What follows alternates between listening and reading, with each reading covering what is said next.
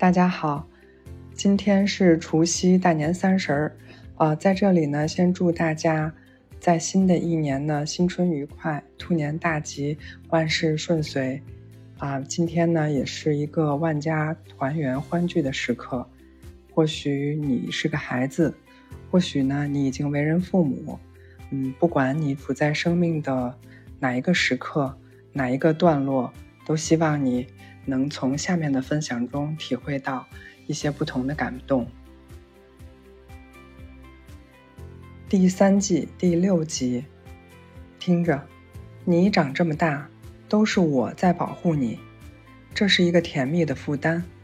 现在看来，我不得不提前退休了。我只是想找到你，确保你安然无恙，坚守到最后一口气，而你总是这样。惹我发火，然后又让我感动。也许到时候能找到个方法，设计出什么东西保护着你。我一直在寻求解决之道。自从第一次帮你系安全带就开始了。当时我把你绑得太紧了。我们都纠结于为人之限，有一些我们愿意接受，还有一些我们不愿意接受。永葆童心也未尝不可。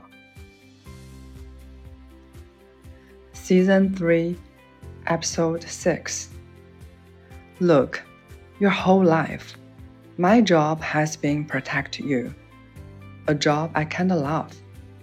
Now I feel like I've been forced into early retirement. I just need, needed to find you and make sure you're okay for as long as I still get to do that. Just like you. Piss me off and then say something sweet.